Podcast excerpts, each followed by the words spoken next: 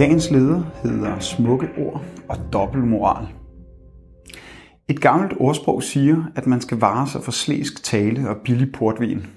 Men indrømmet, statsministerens nytårstale indeholdt mange smukke ord og visioner. Nu skal vi i gang med at tage de næste store skridt og sammen skabe et Danmark, der er endnu mere retfærdigt, sagde Mette Frederiksen eksempelvis. Det lyder smukt og bedre end den forrige statsministers talen om skattelettelser. Men måske klinger det med det med endnu mere retfærdigt en anelse hult i betragtning af, at udviklingen de sidste mange år er gået den modsatte vej og faktisk har øget uligheden i Danmark.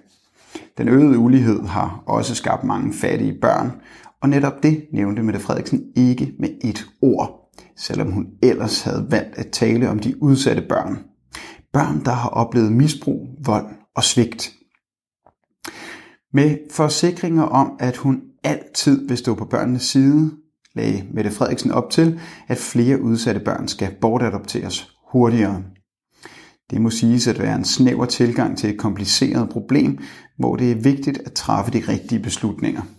Og netop det halter ude i kommunerne.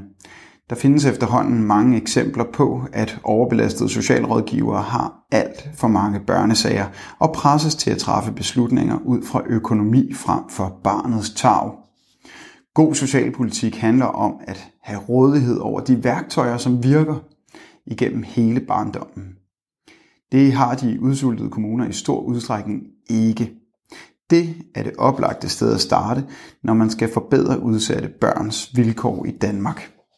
De udsatte børn findes imidlertid også på udrejsecenter Sjælsmark, for slet ikke at tale om flygtningelejrene i Syrien, hvor børn af danske fremmedkrigere øh, vandsmægter. Også de børn er helt uskyldige ofre for deres forældres valg, men her fravælger statsministeren at stå på børnenes side, selvom hun ellers forsikrer os om, at vi må entydigt tage børnenes parti. Så er vi tilbage ved den slæske tale. Det er dobbeltmoralsk at udnævne sig selv til at være børnenes statsminister, når det ikke gælder alle børn. Interessant er det til gengæld, at Mette Frederiksen ligefrem takkede de danske børn og unge for at have været med til at sætte klimaet på dagsordenen. I giver håb. Hold fast i jeres engagement og bliv ved med at presse os voksne, sagde hun. Sagt på en anden måde, det nytter at presse og protestere. Det vil arbejderen gerne medvirke til i tyve tyve og årene fremover. Velkommen til et nyt årti. Du har lyttet til dagens leder fra Arbejderen. Abonner på vores podcast på iTunes, eller hvor du ellers hører dine podcasts. Du kan også klikke ind på arbejderen punktum d k for meget mere journalistisk indhold.